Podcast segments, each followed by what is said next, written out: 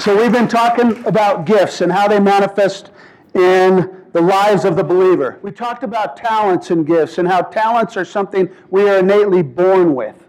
Right? We're athletic, we're musical, we have all those talents that, that God gives that are not contingent on our faith. And then we looked at gifts and we looked at the various gifts in Corinthians and Romans and Ephesians, and we, we saw that God is a giver of gifts. Not to make us feel more important than we are, but to be active participants in the kingdom of God and the communities that we are a part of. That every single person here who professes faith in Jesus Christ is part of a larger group of people. That when you say you're a part of church, you're not just a part of this group of 100 plus adults on a Sunday morning. You are a part of a global church that seeks to expand God's kingdom throughout the world. You guys are. And last week we looked at, at, at, Paul's letter to the church at Ephesus, where he says he gave some to be apostles, prophets, evangelists, shepherds, and teachers to equip the people for the work of the ministry. So he gives the, the, the, the body of Christ certain people to equip everybody else to do the work of the ministry. To do the work of the ministry. And, and so when we, we talk about gifts, and we talk about participating in, in God's kingdom, and we talk about, I think John Wimber said, everybody's invited to play. That everybody here that says, I believe in Jesus, has been invited to this grand party to be a part of something bigger and greater than what you yourself could do by yourself. You are a part of something larger. And I was stuck on that this last couple weeks. Because I know for some of us, and I use the term us, for some of us, we get stuck in this, in this perpetual cycle of survival. How's your life? We're just surviving. Praise God. Made it through another week. Praise God. How was work? Work wasn't too bad. Didn't get yelled at too much. Didn't get the raise, but, but you know, we got by. And we begin to define life by our experience or by our circumstances, one day to the next, one week to the next. And it shrinks our world. And it shrinks our participation in the world. And this morning, if I could encourage or leave or do anything this morning, and it's going to be a little different today, because I believe that God wants to do something tangible and special in the lives of you, the church of Jesus Christ. You guys. You see, when we talk about gifts and talents, we usually talk about an exclusive club of men and women that have a mic or are professional. And yet, this morning, what I want to encourage and remind and show you is that the gifts that God gives are not limited to the professional. But the gifts that God gives are only bound by our faith in His Son. And so when you start to think and, and, and consider yourself, what part do I play in this thing called the church? The answer becomes what role do you want to play? The only role that really isn't open to the church of Jesus Christ is that of a spectator. The church of Jesus the body of Christ is an active, participatory organism in this world. That's a sentence, huh? I gotta write that down and use it for a paper somewhere. Um, but in this world in which we, we, we post stuff and we, we, we do research on news articles and we say things, the best opportunity we have to see transformation in the world that we live in is through Christ, is Jesus. I talked to a friend who's like, What do you think? I mean, what, what, what, do you, what should you do as a pastor? Like, I got, you, it just shows me that the world needs Jesus. And for those of you that don't know me, I'm not a simple faith kind of guy. I don't look at the world and go, yeah, whatever. You know, just Jesus and nobody else. I'm fascinated by what mankind has done, what humanity brings to the table. I love ideas. I love to research. I love thinking and, and wrestling with ideas. But at the end of the day, this is what I know after 50 some odd years of living on this earth. I've seen cycles come and go, both pro and con Christian. What the world needs is Christ. And the best way that the world is seen in Christ is through active Christians. You see, when I first started pastoring, I, I, I, remember getting a call as a senior pastor from a young lady who, who worked in a nursing home and one of her patients was dying. And she rushed to me on the phone. She goes, Pastor, you got to come. Like, why do I got to come? You got to come quick. She, my so and so's dying. Well, what do you want me to do? I want you to pray for her. You, you can't? Yeah. And she was stuck by that. But you're the pastor. I'm the pastor, and you guys are the church. And so, as the church, what I am most excited about in this world is not the opportunities I get, but the opportunities you get. The differences that you make in the communities that you're a part of. So when you go to, what's a really bad class at UNC right now? It's okay. It's, what's that? Chemistry. Chemistry. So when you go to chemistry on Monday, do you go to chemistry on Monday? When you go to chemistry on Monday, Wednesday, or Friday, You're Christ in that class. That's right. That takes all the fun out of it, don't I, when I'm on a conference call to my chair for my degree, I represent Christ to a professor. When I go to a restaurant, hang out with my friends, and I represent Christ to my friends. When my wife and I go and have fun somewhere, and we represent Jesus to that world when we go bike riding and laugh and make fun of each other, then we are representing the fullness of Christ in all the world that we live in. And it's not specific to these purple chairs. And so God equips you and equips me to fully function in the world that you live in, not the world that you just attend on a Sunday morning.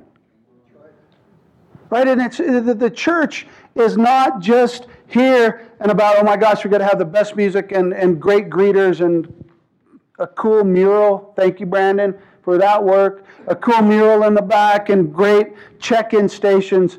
The Church of Jesus is most functional Monday through Saturday. And that's you. That's you. That's you and around your friends. That's you and in your Bible studies, that's you at your work, that's you at home, that's you going to the supermarket, that's you going to Target, that's you. And when Jesus and God's Word puts into this that He equips you, He equips you for the work of the ministry. You who are fearfully and wonderfully made, you who God knows the very numbers of hair on, eh, on their head. You who, before the foundations of the earth, He had a plan for you. You who He invites to participate in His mission. You. And so this morning, if you have your Bibles and you turn with me to 2 Timothy 1 5, Paul's at the end of his ministry, the end of his life, and he writes to Timothy, a young man. It says, I am reminded of your sincere faith, the faith that dwelt first in your grandmother Lois and your, your mother Eunice, and now I am sure dwells in you as well.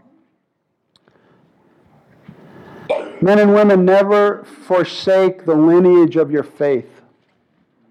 I've lost count of the number of times I've talked to young men and women that feel like to validate their faith, they need to have some devastating story that paints a picture of God's grace in that.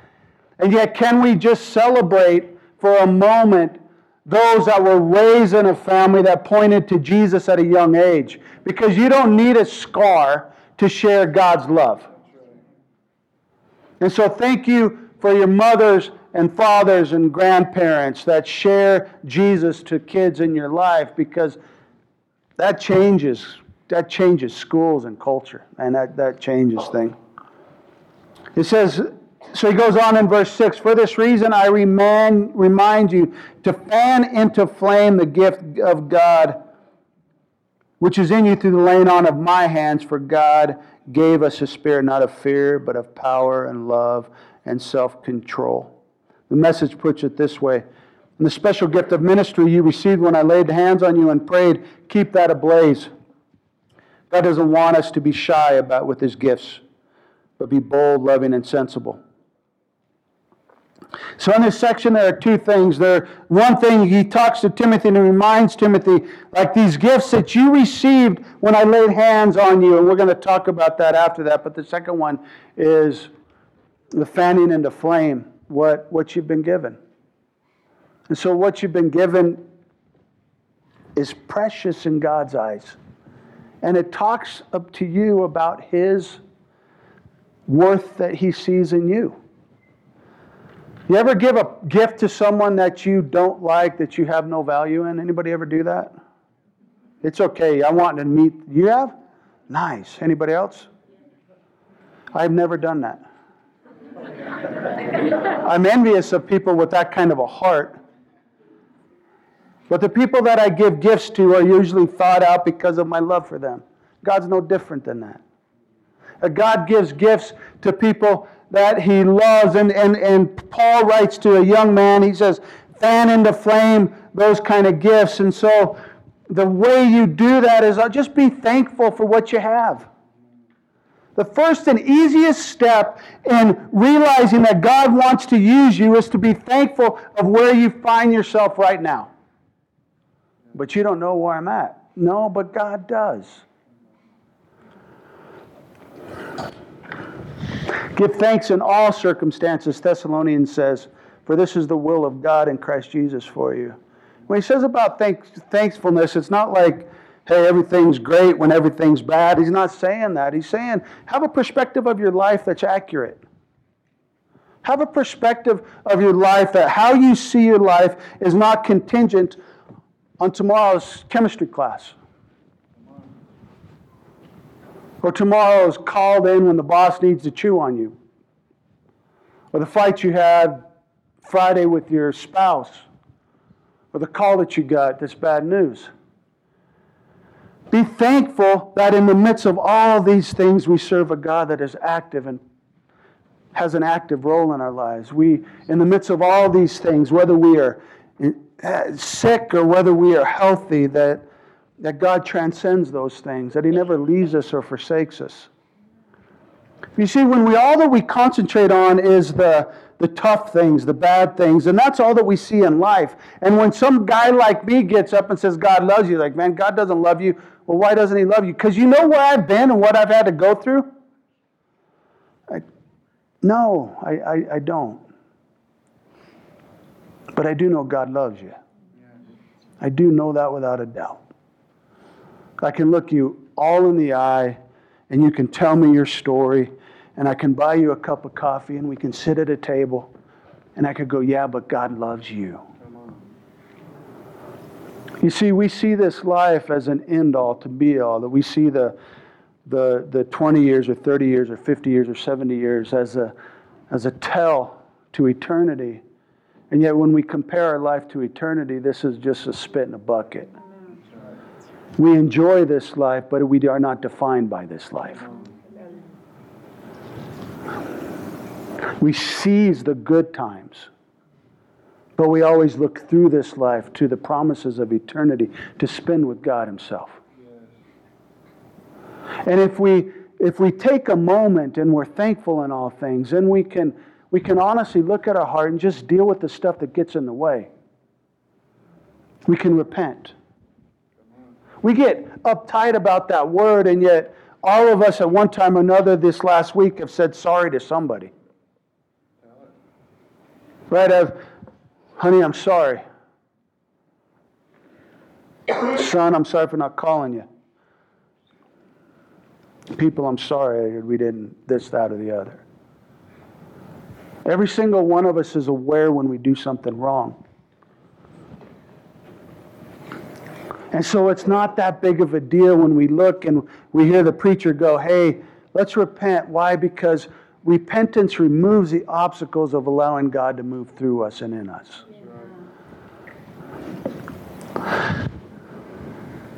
Therefore, confess your sins one to another, that you may be healed. The prayer of a righteous man has great power as it's working.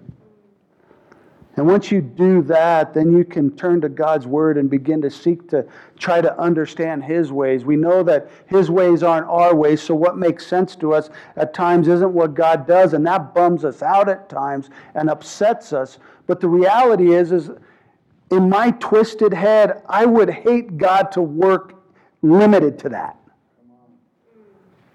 I would hate that if, if on a Monday I'm upset by something I read or something that I, I do, that, that God is now bound by my ways. But God rises above those things. And once we rise above those things and we learn to, to discover his, his ways and seek His heart, we can, we can trust Him. Trust in the Lord with all your heart and lean not on your own understanding, the Proverbs writes. In all your ways acknowledge Him, and He will make straight your paths.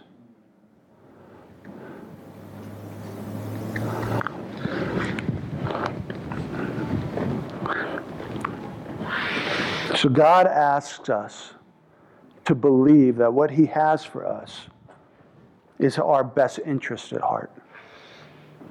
That He doesn't want to teach and make you go through something horrible to somehow give you thicker skin. Rachel didn't lose a dad a year or so ago because God wanted to teach Rachel something that was life. But in the midst of that loss, God comforted and brought friends and, and surrounded her and allowed her to grieve. And she got an aspect of God's love, not because of a loss, but because of God's faithfulness. My dear friend here battles a, a, a, almost at times a debilitating pain in her back. And it's easy in some segments of faith to go, well, if you just had the faith, you would be healed. Or some other little Pinterest saying that doesn't make sense in the real world. Or my wife's, what is it? We just found this out 18 months ago, diagnosed with breast cancer. I go, well, what's the lesson in that? That there's life. But in the midst of life, and in the midst of illness, and in the midst of pain, and in the midst of loss, that there is a consistency of God's character. And it is in that consistency of God's character that we see a glimpse of how His church works. Which leads us how we're going to end this morning. Worship team, can you guys come back up here?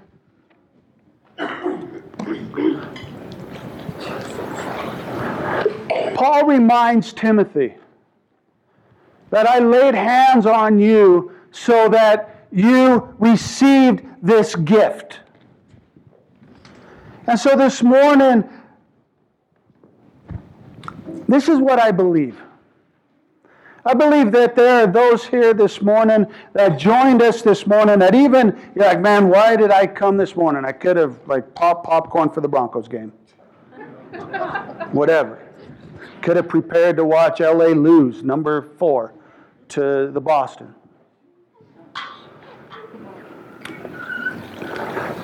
But this is what I think. I think there are some of you here that have yearned, that have yearned to believe that God would use someone like you. That He would use someone like you that He would gift you in such a way that you would make an impact in the world that you live in. That you would discover a God that equips, that prepares in advance for your purpose. And yet there's always been a check that's like, yeah, but. Yeah, but you don't know what I decided to do last week. You, you don't know the questions of faith that I had. You, you, you're unaware of, of the loss. And this morning, I want to tell you without a doubt that God equips the likes of you. That God equips the likes of you. And yet, the likes of you require the courage to stand up and stand out in front of God and said, Please come and fill me. Not just my neighbor, not my pastor, not the worship team, but me. Me with all my doubts, all my worries, all the dirt in my past, all the closets that nobody else knows of, me. And the kingdom of God needs people like you. Why? Because you can touch the community that you live in. You have been placed in a world for the purpose of extending his kingdom there in ways that make sense to your friends, your neighbors, your relationships, in places that I would never be invited to. So I have the mic on a Sunday, but you have keys of the kingdom on Monday through Saturday. You have the ability to extend his kingdom into the world that you live. And what an amazing opportunity that is. There's no great mystery, no crazy words to say, there's no magic formula to this other than what I want us to do is we're going to stand up and we're going to worship.